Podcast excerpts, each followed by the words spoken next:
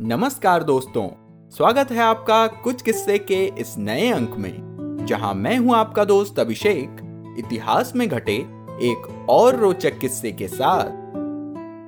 तो किस्सा कुछ यूँ था कि जब टोडरमल ने सुझाया, नाप का पैमाना जरीब।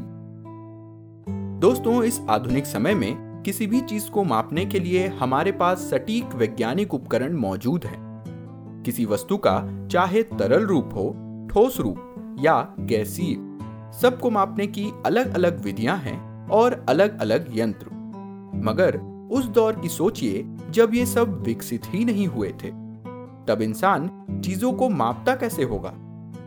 मित्रों, यही सवाल अकबर के शासनकाल में मंत्री टोडरमल के सामने उठा। ये किस्सा भूमि नापने की कड़ी जरीब का है।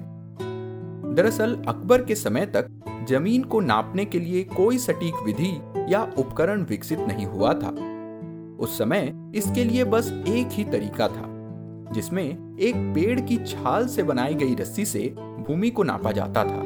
मगर इसके साथ समस्या ये थी कि बरसात और ठंड के मौसम में ज़मीन कम नपती थी, वहीं गर्मी के दिनों में ज़्यादा नप जाती थी।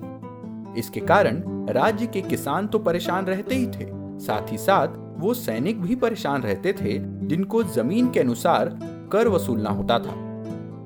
आखिरकार घूम फिर के ये समस्या टोडरमल जी के पास पहुँची। टोडरमल तुरंत समझ गए कि बरसात और ठंड के मौसम में रस्सी सिकुड़कर छोटी हो जाती है, जबकि गर्मी के दिनों में फैलकर लंबी हो जाती है। इसी कारण अलग अलग सीज़न में यह रस्सी अलग अलग परिणाम देती है। अंततः मंत्री टोडरमल ने इसे बदलने का ही उपाय सुझाया। उन्होंने नई पद्धति के लिए कुछ दिन मंथन किया और फिर राज्य के लोहारों को एक निश्चित लंबाई की लोहे की सांकल, यानी चेन बनाने को कहा। लोहारों ने अलग अलग तरह की चेन्स बनाई और टोडरमल को दिखाते गए। उसमें से एक सांकल को हर तरह से उपयुक्त पाया गया और ज़मीन नापने की इस अधिकृत युक्ति को ही नाम दिया गया, जरीब।